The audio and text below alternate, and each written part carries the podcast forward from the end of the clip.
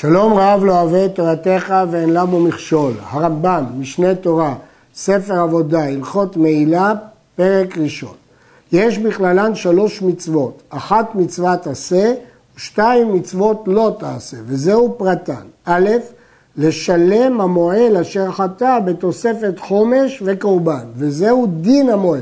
לכן המצוות עשה היא דין המועל שכולל שלושה דברים, תשלום הקרן, תשלום החומש והקורבן, קורבן אשם, אשם מעילות, לפי הרמב"ם כולם מצווה אחת ולא שלוש, כי כולם דין מעילה.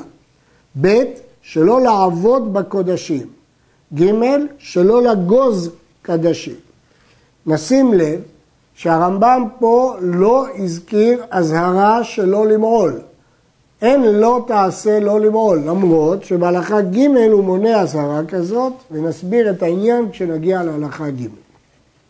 וביאור מצוות אלו בפרקים אלו. פרק ראשון הלכה א', אסור לאדיוט ליהנות מקודשי השם, בין מדברים הקרבים על גבי המזבח, בין מקודשי בדק הבית. הדין של איסור מעילה הוא איסור הנאה, הנאה מן הקודשים. אבל לא רק מן הקורבנות מקודשי מזבח, גם מקודשי בדק הבית.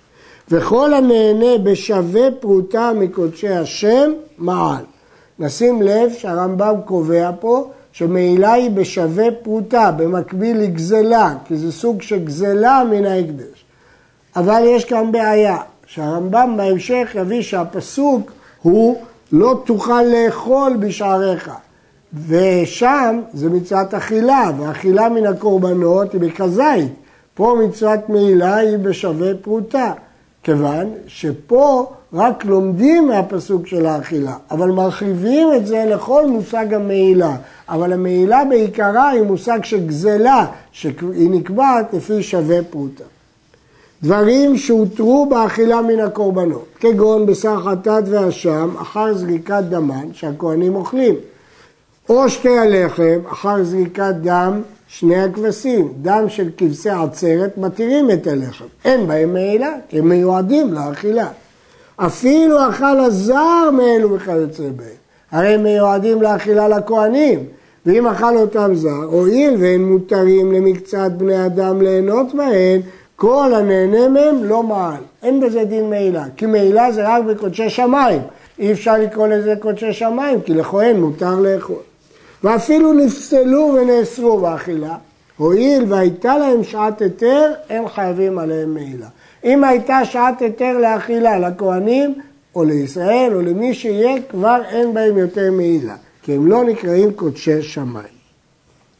המועל בזדון לוקה, הוא משלם מה שפגע מן הקודש בראשו. הוא משלם קרן ולוקה. ואזהרה של המעילה, איך הוא לוקה, איפה עליו? מזה שנאמר לו תוכל לאכול בשעריך מעשר דגנך וכולי ונדריך, מפי השמועה למדו שזו אזהרה לאוכל מבשר עולה, הואיל וחולל השם.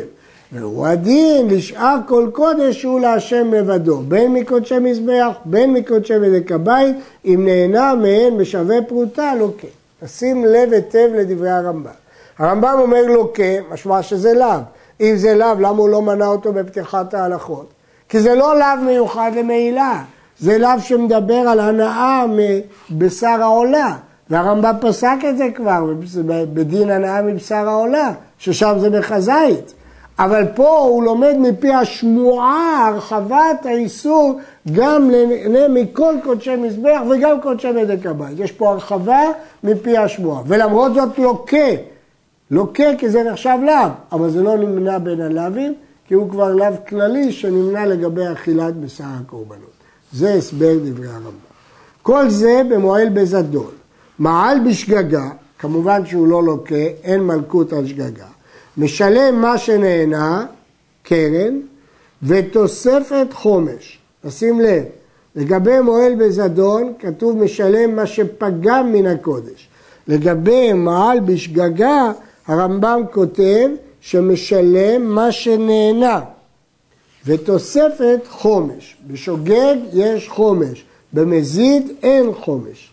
הוא מביא איל בשני סלעים ומקריבו אשם. בשוגג יש גם קורבן אשם, הוא מתכפר לו, וזהו הנקרא אשם מעילות, שנאמר, וחטאה בשגגה מקודשי השם, והביא את אשמו וכולי, ואת אשר חטא מן הקודש ישלם ואת חמישיתו, ושילום הקרן, בתוספת חומש, עם הבאת קורבן, מצוות עשה. זו מצווה אחת שהיא נקראת דין מעילה. תשלום הקרן והבאת האשם מעכבים הכפרה. לכן הרמב"ם כותב שתשלום הקרן והבאת האשם הם מעכבים את הכפרה. ואין החומש מעכב, אבל החומש לא מעכב את הכפרה. שנאמר, באל האשם, איל ואשם מעכבים, ואין החומש מעכב. כלומר, התשלום של הקרן והאשם הם מעכבים, אבל החומש לא מעכב את, הפ... את הכפרה, כפי שראינו בפסוק. הביא מעילתו, עד שלא הביא אשמו, לא יצא. אם הוא מביא את המעילה לפני שהוא הביא את האשם, לא יצא. הראב"ד מאיר, שלפנינו בגמרא, קמא קי"א, הגרסה היא הפוכה, שאם הביא אשמו עד שלא הביא מעילתו לא יצא. אז בספר קורבן אהרון על הספרה כתב שגרסת הגמרא, הרמב"ם בגמרא הייתה כפי שפסק כאן. אבל מארי קורקוס תרץ, תירוץ יפה, שכוונת הרמב"ם במה שהוא אמר פה אשמו קרן, כי לקרן קוראים גם אשם. ומעילתו, מה שהוא כתב פה, הכוונה לקורבן. ולפי זה הדברים מיושבים.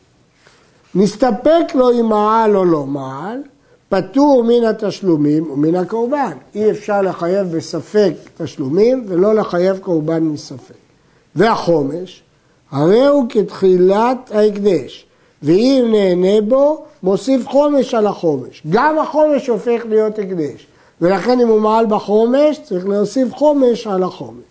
וכבר ביארנו כמה פעמים בהלכות תרומות, בהלכות מעשר שני, שהחומש אחד מארבעה מן הקרן, עד שיהיו הוא וחומשו חמישה. זה נקרא חומש מלבב, מבחוץ, דהיינו רבע, ואז כשמשלמים אותו ביחד זה חמישה.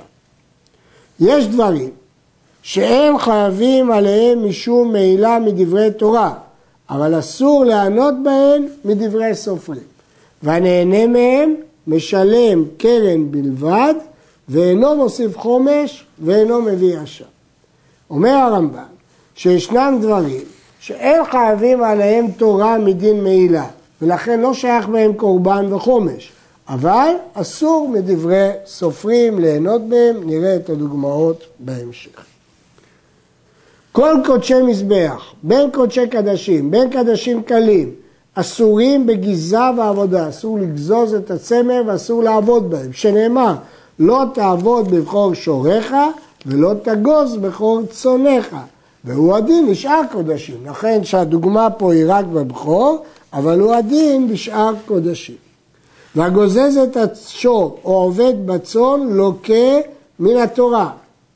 לא רק גזיזה זה בצאן ועבודה זה בשור. גם ההפך, אם הוא גוזל שור או עובד בצאן, הוא לוקה מן התורה. ותולש אינו כגוזז. זה לא דרך גזיזה על ידי תלישה, ולכן בתלישה אין גזיזה. ויראה לי שאינו לוקה עד שיגזוז כדי רוחב הסיד כפול. הרמב"ם אומר מסברה, לא יהיה זה חמור מן השבת, שכמו שבשבת השיעור החיוב הוא הסיד כפול, גם כאן הסיד כפול. כך כותב הרמב"ם בהלכות שבת, נקרא את ההלכה. גוזז צמר כמה שיעורו כדי לטוות ממנו חוט שאורכו כרוחב הסיד כפול. וכמה רוחב הסיד? כדי למתוח מן בוהן של יד עד האצבע הראשונה כשיפתח ביניהם בכל כוחו והוא קרוב לשני שלישי זרת. אם כן, זה מה שכותב הרמב"ם שהתולש אינו כגוזז ולכן הוא לא לוקה. ספק קדשים, כגון בהמה שהיא ספק בכור וכיוצא בה, הרי הן אסורים בגזרה ועבודה, והגוזז או העובד בהם אינו לוקח. אם כן, אם יש לנו ספק קודשים, בהמה שהיא ספק בכור וכדומה, אז אסורים בגזרה ועבודה מספק, אבל לא לוקה, כיוון שאין מלקות מספק. בהמת הקודש שנפל בה מום ונפדית, כמו שביארנו, אינה מותרת בגזרה ועבודה. הדין שבהמה שנפל בה מום אחרי הקדשה, שצריך לפדות אותה. אבל גם אם פדו אותה, היא באיסורה, הרי היא באיסורה עד שתשחט. נשחטה אחר פדיונה, הותרה באכילה. אין היתר של גזרה ועבודה לבעל מום שנפדה. כל ההיתר הוא רק לאכול כשנשחטה. במה דברים אמורים שקדם הקדשה מתמומם, או קדם מום עובר להקדשה, אבל המקדיש בעלת מום קבוע למזבח אינה אסורה בגזרה ועבודה, אלא מדבריהם, כיוון שכל הקדושה לא חלה, כי היא לא ראויה לקורבן, אלא רק לבדק הבית, ולכן האיסור בגזרה ועבודה זה רק מדבריהם, אין לזה דין קורבן. נפדית, הרי זו כחולין לכל דבר, ותצא לחולין להיגזז ולעבד. חוץ, יש יוצא מן הכלל, מן הבכור והמעשר, שהקדושה חלה על גופן אף על פי שהם בעלי מומים קבועים מתחילתם. כיוון שהם קדושים מרחם, גם אם הם בעלי מומים ואינם יוצאים לחולין להיגזז ולאבד לעולם. כמובן אי אפשר להקריב אותם, אבל הם קדושים לעניין שאינם יוצאים להיגזז ולאבד. ואסור להרביע בבכור ובפסולי המוקדשים. מדוע אסור להרביע בבכור ובפסולי המוקדשים? הכסף משנה הבין שזה לפי מה שכתב הרמב"ם בהלכות כלאיים, שהרמב"ם בהלכות כלאיים אומר שבהמת פסולי המוקדשים, אף על פי שהיא גוף אחד, עשאה כתוב כשני גופים, לכן המרביע החורש בהם לוקה משום כלאיים. אבל המפרשים העירו שאין זה בכלל אותו דין, שם זה דין אחר מהלכות כלאיים. פה זה דין אחר, שארבעה של בכור ופסולי המוקדשים זה עבודה. כי הרי גם אם נסביר שזה דומה להלכות כלאיים, זה לא מסביר את בכור. פה זה דין אחר, שנובע מאיסור עבודה. הארבעה הזאת היא עבודה בקודשים, ולכן היא אסורה בבכור ובפסולי המוקדשים. מותר לתלוש השיער לכתחילה מן הקודשים כדי להראות המום למומחה. ואותו השיער שתלש או שנשר מן הבהמה, אם מן הבכור והמעשר הוא, הרי זה אסור בהניה, אפילו לאחר שישחטו מפני מומן. גזירה שמאשר אותם, הואיל ואינם באים לכפרה. מותר לתלוש שיער מן הקודשים, כי צריך להראות את המום למומחה. אבל השיער עצמו אסור בהניה. למה? אפילו אחרי שישחטו, כיוון שבכור ומעשר לא באים לכפרה, אנחנו חוששים שהוא יאשר אותם ויבוא לגזוז את הבכור, שהרי איתנו לו לתלוש שיער להראותו לחכם, ולכן אסרו את השיער הזה לעולם. אבל צמר הנושר מן החטאת והאשם מותר בהנאה לאחר שחיטתם מפני מומן. הואיל ולכפרה הם באים, אינו משה אותם, אין חשש שהוא יאשר. ואם נתלש מן העולה, זה ספק, כיוון שעולה לא באה על חטא, אבל היא מכפרת על מצוות עשה. לכן יש חשש שהוא ישהה אותם. דעת רש"י, שעולה בעלת מום, יש חשש שישהה אותה ואסור ליהנות משערה. וכל שיתלש מן הקודשים אחר שנפל באמום, הרי הוא מותר בעיניה, שהרי לא תלש בידו, חוץ מן הבכור, שאף הנתלש ממנו אחר שנפל בו מום, אסור בעיניה. השוחט בכור או שאר המוקדשים, תולש השיער מכאן ומכאן, כדי לעשות מקום לסכין, ובלבד שלא יזיזנו ממקומו. בגמרא אמר יש לקיש שהתירו לתלוש ביד ולא בכלי. הרמב"ם השמיט את ההלכה הזאת. אולי שמח על מה שכתב בהלכות יום טוב, שכתב שם שמותר לתלוש צמר למקום השחיטה בידו. קודשי בדק הבית אסורים בגזרה ועבודה מדברי סופרים, אבל מן התורה אינם אסורים. מהתורה רק קורבנות אסורים בגזרה ועבודה, אבל מדברי סופרים אז גם קודשי בדק הבית. לפיכך הגוזז אותם או עובד בהם אינו לוקה, אבל מכים אותו מכת מרדות. יש לשאול, מדוע הוא לא עובר מהתורה? הרי יש דין מעילה, אפילו בקודשי בדק הבית. אז נכון שהוא לא אסור בגזרה ועבודה מהתורה, אבל איך הוא יגזוז ויעבוד? הרי אסור ליהנות ממנו. מתרץ בעל ספר צרור החיים, שמדובר שהוא עבד פחות משווה פרוטה. תראו שזה דחוק מאוד. בספר תקנת עזרת ארץ, שמדובר שהוא עובד לצורך ההקדש. וזה אסור מדין עבודה, לא מדין מעילה. כי מדין מעילה ודאי שקודשי בדק הבית אסורים מדין מעילה. המקדיש עובר למזבח, אמו אסורה בעבודה מדברי סופרים. מעיקר הדין היה יכול לעבוד באמו, כי הוא הקדיש רק את העובר, אבל אסור מדברי סופרים, פני שעבודתה מכחשת את העובר, גזרו בה. כיוון שאם הוא יעבוד בהם, העובר יחלש, גזרו לא לעבוד.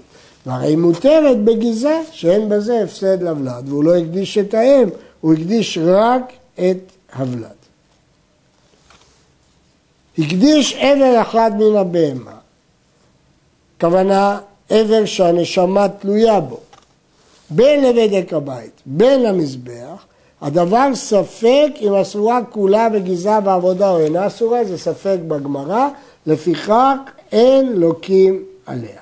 כיוון שהדבר ספק, אז לכן לא לוקים עליה. יש להעיר שכשלמדנו שאסור להרביע בכור וקודשים, הרמב"ם לא כתב שלוקה, והכסף משנה התקשה למה הרמב"ם לא כתב שלוקה, ואכן מרי קוקוס אמר שבאמת הוא ילקה.